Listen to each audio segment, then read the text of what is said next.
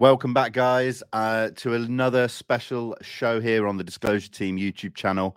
Today, I'm joined by Christopher Sharp. We are just going to be doing a fairly short show just to talk about the latest news with the National Defense Authorization Act for fiscal year twenty twenty-three. We'll briefly touch upon the delayed U A P report. So, yeah, guys, without further ado, please welcome Christopher Sharp. How you doing, Chris? Yeah, not too bad, thanks. Please excuse a slight cough on my, my behalf. No problem at all. It's really good. Yeah, it's all good. It's that time of year when we're all getting a, a little bit under the weather, but we'll uh, we'll carry on either way. So, listen, thank you so much for joining me here. I just wanted to sort of talk about the the latest, as I say, with the N D A A. Um, I think it's best probably first to start back sort of after the congressional hearings that we had, because we started to hear some language coming out fairly quickly after that, sort of in the summertime. So are you able to just bring us up to speed on what that was? Yeah, yeah. Excuse me. Of course. So what happened was that after the um, after the hearings, it, it became clear that um, briefings were happening behind the scenes um, with, in my opinion, whistleblowers. Because what happened in the summer was that the Senate released its Intelligence Authorization Act, the draft of it. And that was the one that contained all the provisions for the, uh, the the whistleblowers. So it became abundantly clear, as the source stated to me, that that did not come from a vacuum. There was information provided to the Senate Intelligence Committee. So that's the language that came out. And then after that, you had an explanatory report, and that explanatory report was basically stating that, you know, um, there's been an exponential increase in um, these kinds of objects in terms of transmedium objects. Um, and they also criticized the, the Pentagon as well. Um, and, and that was nothing new, really. I think um, case in point was the two thousand nineteen incidents in the Pacific, in that you were told that these were unmanned aerial systems, but there was no information coming at all and provided about the origin and the people who were kind of um, controlling controlling these things, who were the controllers, who were the origin. Um, and that was something that I think Riri um, got under got under got under their feet, really, and, and, and they were they were not very, very happy about it. So yeah, that that that was really, really important, I think, that um, that Senate Intelligence report was. Yeah, absolutely. Um, we started to hear whispers as well in the last six months about crash retrieval programs being talked about behind the scenes. Did you hear anything much about that from sources, or, or what, what can you say about that? Yeah, they they exist. There's historic um, programs, and then there's programs that are currently active right now. That is, it's clearly for me becoming a fact and not speculation. So, and and that's something that is kind of made clear in terms of what they're trying to get at in, within the National Defense Authorization Act, because to make it clear that Intelligence Authorization, Authorization Act is now being coupled with the National Defense Authorization Act, whereas last year there were two separate separate things. Um, so yeah, it makes it clear basically that um, it, it compels re- reporting of any programs that have not explicitly been reported to the key congressmen, like chairs on the key committees, like the intelligence committees and the armed services committees. So what it's basically stay, stating is that if if you've got knowledge, or if you've been working on these, these programs, then you can break your non-disclosure agreement. Um, you know, even if it's like, you can break an executive order as well, um, and and uh, you know and the Atomic um, Energy Act and, and the secrecy kind of like binded by that. Uh, you, you can break those kind of things to report that knowledge to A A R O. So that's something the legislation makes clear, that you can now report that information, and then once A A R O has validated that information, then they report it to the Secretary of Defense. That they're no longer reporting to Moultrie's office. That's gone, which is great news, because it was full of Gary Reed allies. So now they're going straight to the Deputy um, the Secretary of Defense and Secretary of Defense office and reporting to them. So then what happens is that Secretary of Defense will then have seventy-two hours to report that information to the, the relevant committees. So th- this is really, really big stuff. This is really, really kind of like firm, firm language here. And because it now falls on the Secretary of Defense, Lloyd Austin, you know, there's there's more accountability to this now. Yeah, one thing I think we heard when AARO was first formed, there was another group, the AARO Exec, which I think is some kind of oversight board. Um, what can you say about that? Because I think Moultrie was even attached to that in some way. Yeah, yeah, that was something that was legislated um, la- last year. So that was when the D O D and O D N I came out with AARO in, well, A O I M S G as it was known then in yeah. the first place. And um Yeah, they were really kind of like the controllers of this, and um, I think that the main guy like on, in this group at the time was Gary Reed, which is someone you don't want heading up this kind of like effort, really. And also, it's I, I think as well you have to make it abundantly clear that at that time um, there was no Kirkpatrick, there was no director of the office. Um, so I mean. I've got limited knowledge in terms of like the ins and outs and workings of that. Um, but I, I do know that that was something that Gary Reed was involved in. He was the last person you wanted, wanted involved. But yeah, now a lot of the accountability falls on Kirkpatrick. Yeah, and you mentioned him, you know, we know he's been heading the AARO group. Um, but we also saw earlier in the year job uh, vacancies coming up being advertised for positions within AARO, and I think I read somewhere that they've now been filled, but, you know, let's just touch upon, you know, obviously we were due the U A P report on October thirty-first, and we were all hearing from various sources that it was due and it was coming, and then it then it wasn't. Do you have any latest on that, or is it now a case of just sitting and waiting for, for when it just appears? Well, firstly, there was a briefings war on that. So there was the Barnes article in the New York Times, people kind of like... um stating that look, these things, these things are mostly Chinese drones and stuff. But yeah, I think that story. I mean, just, just talking to sources from both sides, let's say, I think that peed off everyone. Yeah. You know, if you, if you don't want this information to come out, it's peed you off because Congress are unhappy now. And I think it was, it, I think in my opinion, it was probably made abundantly clear that there's a variety of explanations, possible explanations for U A P, and they're not all Chinese drones, which I think this article kind of like failed to convey. And um, I think that really, really peed a lot of people off. And um, then obviously Congress has got peed off as well now, because it's, if you're on the other side and you want more transparency, then that's not good news. And then you had another report from Josh Boswell, my, my co-writer from the Daily Mail, and just someone from the intelligence community was just stating to him that, look, these are not all Chinese drones. These things are strange. And, you know, they include like triangles. Um, we've seen orbs um, in the Middle East from Reaper drones. So like that was making abundantly clear that we're not seeing that. So firstly, let's establish it from that base that we know that there is some kind of civil war um, within the intelligence community and the D O D regarding this.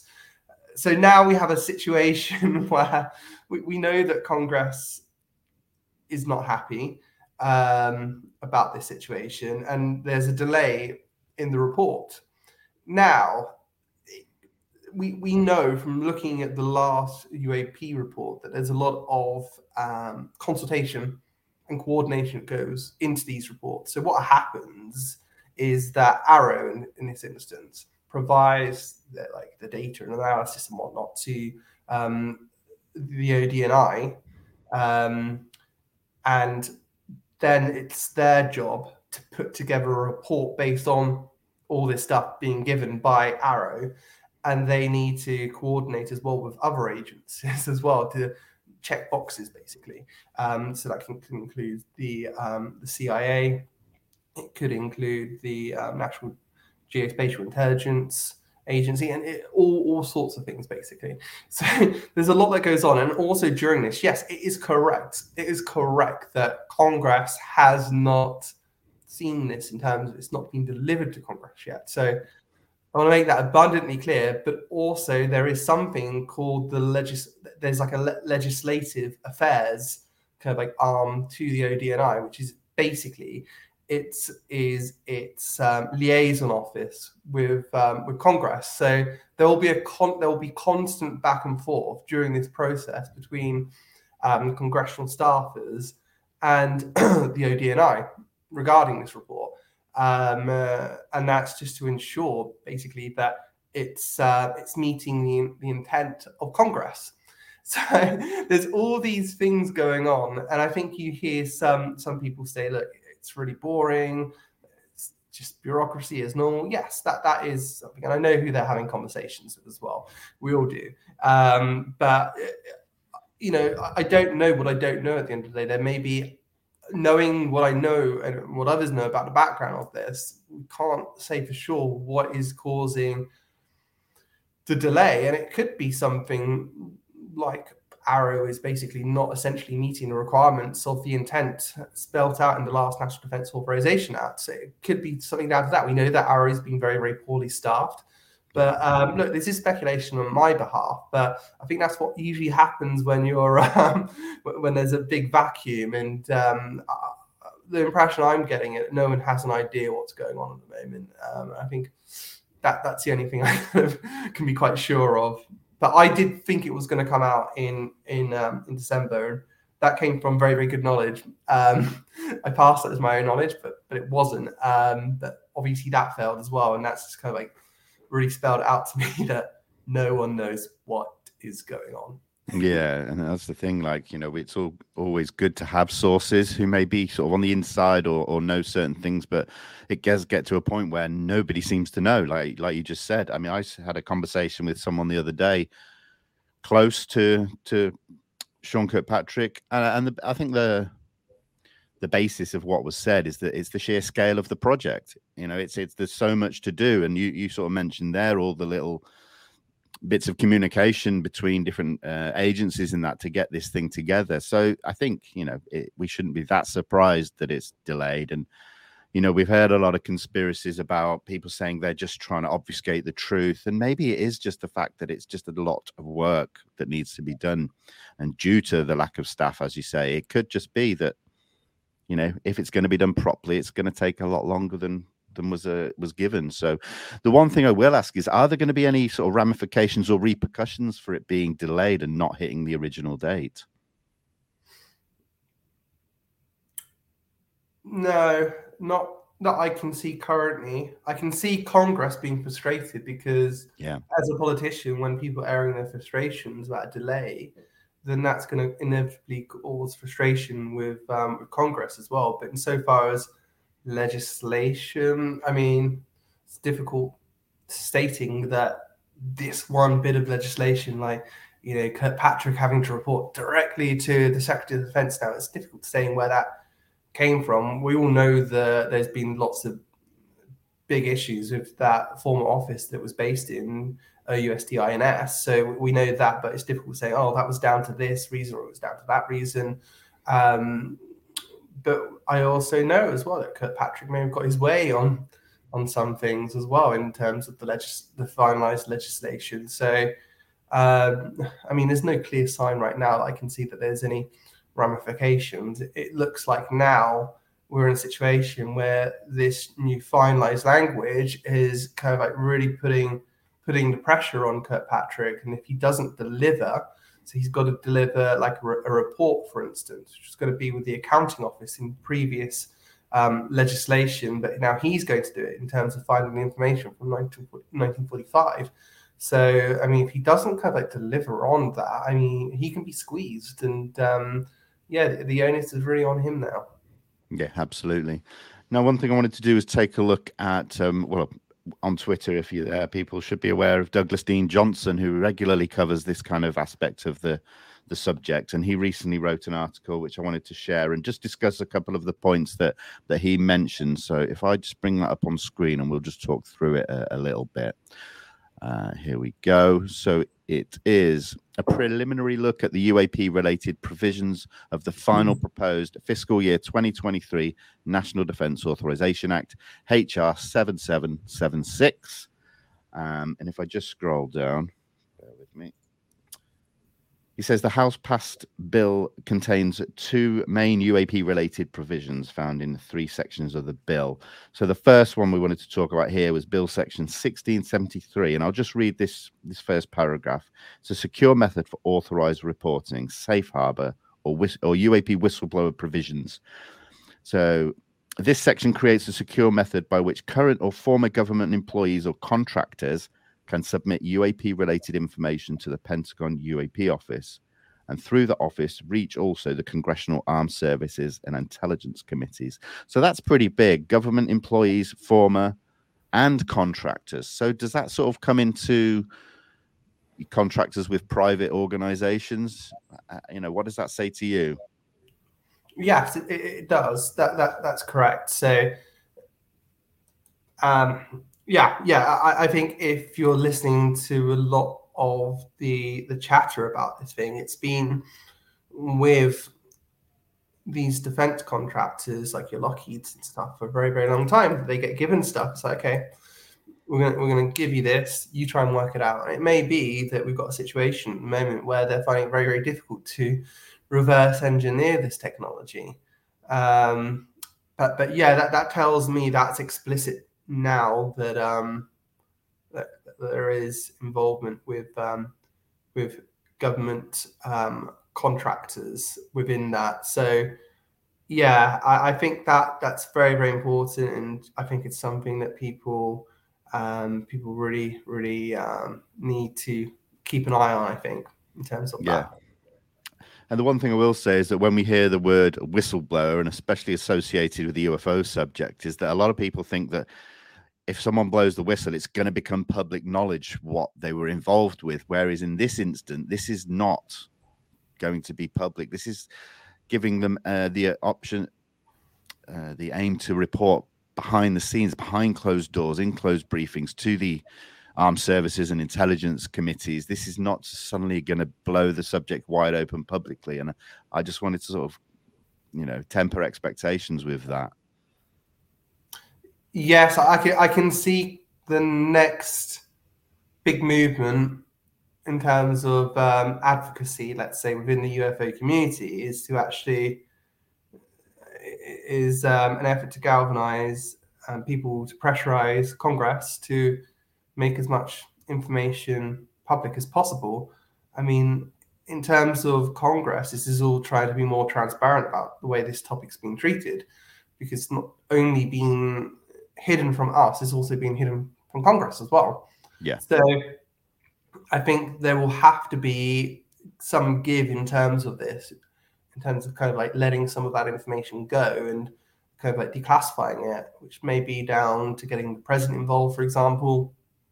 But um, but I, I think we, we may we may see that. And um, I was thinking just the other day that, you know, a lot of people say it might not come out the way you think it will. It may not be the president of the United States uh, making a speech, or whatever, but it could do. I mean, when you when you had the James Webb Telescope and its first images being found, you know, you had a um, you had a big event with the president showing off the pictures and stuff like that. So it's hard to imagine that any kind of talk about non-human intelligence may not involve the president getting involved, although saying that, Joe Biden does have a lot on his hands at the moment as well. But it'd be interesting to see the way that that might, might play out. But I think that this is the next big effort, trying to get Congress to share the information with the public. Yeah, absolutely.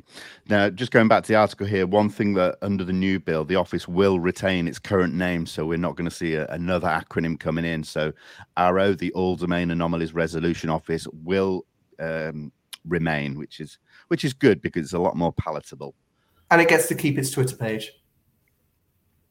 There you go. And let's hope they tweet a little bit more, because they've been a bit quiet on that front. So, yeah, moving down. I don't want to go through it all, but I think there were the key.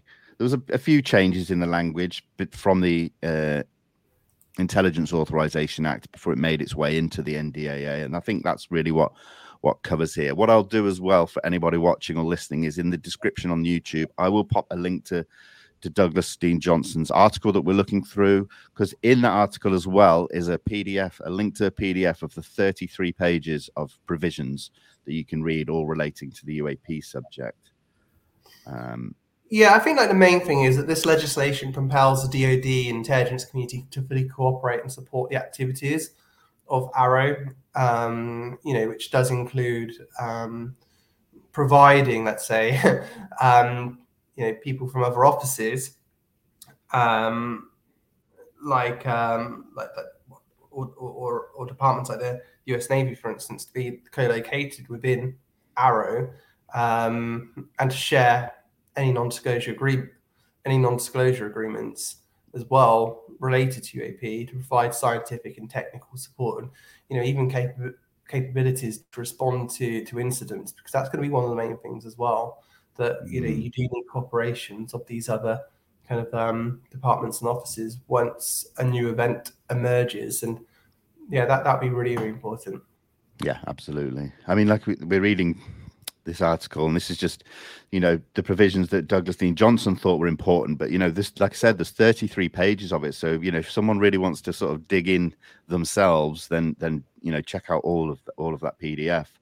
Um, but this part here, the general revisions pertaining to the Pentagon U A P office, AARO, and its operations, and AARO conducted historical record reports on government involvement in U A P. So that's that's huge. And just moving down here as well, I just noticed that, that what you said, it, the new bill significantly elevates the status of the AARO program. So it, like you said, reporting directly to the Deputy Secretary of Defense and the Principal Deputy Director of National Intelligence. Correct. Yeah, I mean, this is this is really pushing the conversation forward uh, compared to last year, and I think that that in itself is is something that we should look at in a, a positive light. I think so as well. I think it's clear now that, that the game's kind of up, and I think I think I think the information is, can't really say too much, but I think the information is com- is coming out, and, and I think that there's important conversations happening. And yeah, but I, I think I just want to say I think next year is going to be a really, really big year, and um, there's going to be a lot of exciting things happening.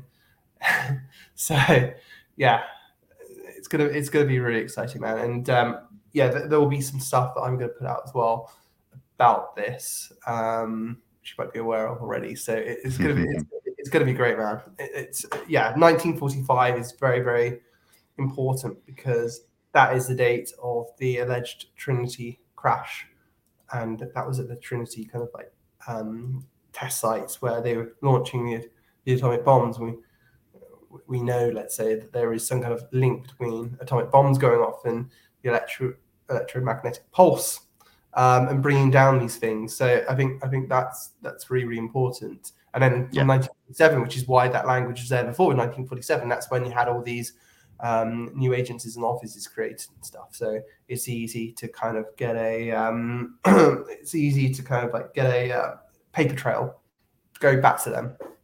Yeah, absolutely. And I'll just read this bit out that pertains to the January first, nineteen forty-five date. It says the report is to include a compilation and itemization of the key historical record of the involvement of the intelligence community with unidentified anomalous phenomena, including any program or activity that was pr- protected by restricted access and has not been explicitly and clearly reported to Congress, then successful or unsuccessful efforts to identify and track unidentified anomalous phenomena, and finally, any efforts to obfuscate and manipulate public opinion, hide or otherwise provide incorrect, unclassified or classified information about unidentified anomalous phenomena or related activities. So that's huge. And, and the one thing as well is that they've obviously changed the, the, the name from unidentified aerial phenomena to unidentified anomalous phenomena, which I think is, is fitting and, and works better.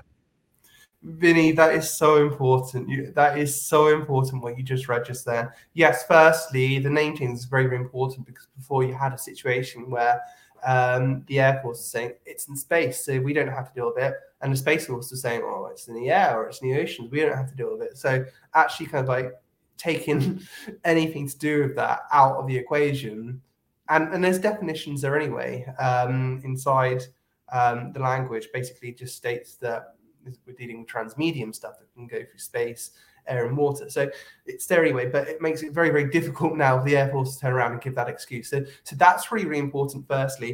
Um, and, and and the other thing I think there, there was some, some some confusion before, saying, oh, no, so that means if I'm in a special access program, I, I can't come forward and blah, blah, blah. And people interpret that language wrong. But no, no, it's not like that. It's like if you're in a special access program that has not been clearly reported to Congress or, or compartmentalized access program, then that's when you can come out. I mean, it could even be something whereby that program's communicated with Congress before and say, no, no, we're, we're, we're doing X, Y, and Z, nothing to do with U A Ps, but they've not made it clear that they are doing something with U A Ps. So that would then allow that person to come forward because it's clear that, you know, Congress didn't have knowledge about, about that program. So, so that's really, really important. And then in terms of um, the language you were reading as well, that you can't mislead the public and, and whatnot about the city, that's really, really important. So, I mean, uh,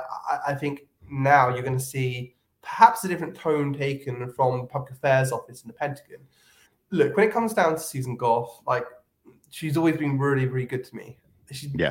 Because she, she's provided me with exclusive information um, that no one else has got. So, for instance, yeah, Lou working um, with Space Force, that, that was really important. And Susan didn't have to do that. And so, but, I mean, if there are obviously allegations against Sue that we're aware of, so it could be that, you know, um, it could be that um, that they may change their tune on, on some of these things. Uh, it could be that um, the report as well, it'd be important to the report as well once that legislation comes through, because once that legislation comes through, let's say that, let's say that um, defense officials, intelligence officials do have knowledge now that these programs exist and verified that information, which from my understanding is correct, then to kind of like put out a report and then pretend to some extent you don't know what these are still and still using the Chinese and stuff like that, pretending that there aren't truly like strange things flying in our skies or oceans and over our atmosphere, then that would, may, you could potentially argue that that is misleading the public. So I, I think that's really, really promising as well in terms of transparency, transparency, because Congress will want to live up to that as well. So any comments they make, will, they'll be, they'll have to be really careful. They can't, a congressman can't just go, oh, these are all Chinese drones. Can't say that if it's not true, because that would be misleading people. So that is really, really important for any new briefings, reports, comments made. So that, that, That's yeah, that, excellent. And and and we, like we said, this has passed through the House of Representatives now, so it's, we're waiting for it to go into the Senate, and then if it passes there, then it's just signed into law by the president, if I'm right. And you know, we saw that happen last year. Uh, so, uh, do you think that's going to be quite a smooth process? Yes, from my understanding, there was some uncertainty in terms of um, the House, because you've got a new. Um, new a new leader of the House coming in, who's a Republican, and he would threaten to kind of like hold it up. Uh, so that was something that was um, it was a threat, let's say. But now you've got a situation where Congress, um, which is kind of like being the main champion in terms of the armed services and intelligence committees, kind of passing this through. So hopefully this is going to be a, trans, a smooth transition. And then by the end, so th- that should hopefully go through, oh gosh, in the next two days, because Congress packs up in, on the fifteenth. So yeah, hopefully that happens within the next two days or so. And then by the end, you know, by, by the end of the year, it should hopefully be signed by Biden. And um, I doubt he wants to be the first president for sixty odd years not to pass this legislation, especially at a time when you've got, you know, um, global threats rising. So yeah, I, I think that will go, that will go smoothly, smoothly through, and let's see what comes following that. Absolutely, yes. It'd be interesting to, to to see what comes.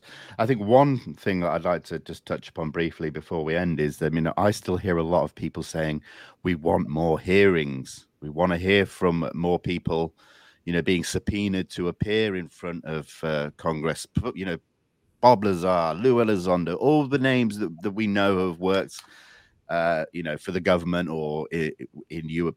U F O programs potentially. You know, do you think that's something that's likely to happen next year? You know, we had it once this year. Do you think we'll see more of it? So I put out a report that it was likely that following the signing of the National Defense Authorization Act, that sources were stating that it's kind of like likely that we might get um, hearings immediately after public hearings as well. Um, but I think in terms of the conversations I'm having, I mean, the I think the tone seems to have changed. I don't think people are as confident that that may happen. That, that, that may happen. Um, so I'm unsure at this moment if that may happen. I think it's a good idea. I think it's a yeah. really, really good idea. I think in terms of a public relations exercise, it would be very good because in, in my mind, in my mind, you can firstly establish in the public eye that we're not dealing with um, drones and whatnot, because that New York Times article really did muddy the waters. Um, so you establish that first. So you bring out people like Fravor, like Deirdre, like um, Kevin Day perhaps, or, or anyone like that, basically to just establish the fact that we're not dealing with this stuff. You know, even Ryan Graves would be fantastic. So I think we would do that first, and any new witnesses as well that would be able to appear, but mostly you would do people that have been established there in the public eye anyway, at least known to people like us, but not totally known by a mainstream, more mainstream audience. And I think it would make sense to do that in January. Um, and you would hope that that would happen during a time where, um, you don't have a Amber Heard and Johnny Depp court case um, hogging the headlines. Um, so you do that. And then what you could do is you could then transition it to your Elizondos and Mellons um, at that point in terms of public hearings. And um, then you would allow them to kind of like transition to this into like, yeah, weird stuff is being seen too. Look, there's this stuff happening as well. There's obfuscation behind the scenes. There's alleged um, retrieval programs, I'm quite certain do exist. So I mean, you've got that happening. So I mean, I'm keeping my um, I'm keeping my nose close to the ground in terms of this. Um, and you know, I was the first to report the the hearings back in May. Um, so I'm hoping to kind of like um, be correct on this as well. But you know, either way, I, I view this. I, I come from this at a place in terms of look, there's a there's a major major scandal happening. Like. Huge beyond all imagination in terms of this U A P stuff and the potential cover-up. So I approach this story as a scandal, and what you usually do is you talk to the whistleblowers when it comes to this kind of stuff. You know, you talk to the whistleblowers, and I get the impression at the moment that um let, let's compare let's let's compare this to Watergate. You know, so um you got a situation where, like, if this was Watergate, you've got the New York Times and defense journalists talking to um, Nixon and his staff. Oh, there's, there's no cover up. Cool. We're going to report that to the uh, we're going to report that to the World Mail. No cover up. Nixon says nothing going on here, nothing to see, no drama. End of story. You know, that that that's that's exactly what it's like with, with what's going on with the these reporters, and it's awful. It really, really is awful. And um, I think the other thing, I don't like to criticize journalists, but I mean, even me being someone who views this as a scandal, at least in my stories, I also allow Susan Gough to have her say as well, or the Pentagon to have their say. So I can balance out and say, look, he said, she said, whatever, you know, I, I did that with the U S Air Force um, story that I recently did with, you know, people being threatened and stuff in the U S Air Force, which, by the way, did a complete kind of like three sixty in how they viewed this. At first, they were going to work with the U A P task force, for instance, and then all of a sudden they, they just backed down. But th- that's really, really how I see this. You know, the, the New York Times reporter Barnes, he could have gone to, um, he could have gone to Lou, he could have gone to Mellon, just to kind of like say, look, this is what's coming out from my sources. Um, this is what's coming from the Pentagon in terms of Gough. What do you say? Like, surely, you know, like Liberation Times is not beholden as like some international tra- treasure, you know, but still I feel that I should, you know, for my readers, provide two sides where possible. It's not always possible, I agree, but given the resources and the reputation of the New York Times, the fact that it couldn't talk to two separate sources and also um, went against its own practice as well and providing anonymous sources, it, it really, really harkens at something is going on. And look, I'm I I, real, I realize that anonymous sources are really, really important when reporting matters of like national security and stuff. You know, that's really, really important, but that makes it even more important in the New York Times case to speak to someone from the other side to get another steer on this. Um, apologies, I'm really, really passionate about this, Vinny. Um, that's, that's so, fine. But, but yeah, that that's that is how I feel about the story. Um, but yeah, but I, what I can say is I think there's going to be really, really good stuff coming from um, both the Daily Mail and um, Liberation Times next year. I think there's some great, Excellent. great stuff coming out, and um, the year's not even over yet. So who knows what else we can see. No, absolutely. And look forward to seeing what you come out with. And I really appreciate you joining me today. Um, we, we could have sat and gone through all thirty-three pages, but I think we just sort of wanted to touch upon the key points. And for anybody who does want to delve deeper, like I said, the link below, um, you can find Douglas Dean Johnson's article, which links to the thirty-three pages of U A P provisions. So please, by all means, go and uh, dig deep, do your own research, and um, make your own mind up how important you think it is. But thank you again, Chris. Really appreciate it. Uh, thank you to everyone for watching. Um, we should have some more shows coming out between now and Christmas. So uh, please make sure you like, comment, subscribe, and all that good stuff. But for now, everyone, thank you, and we'll see you soon. Goodbye. Thank you.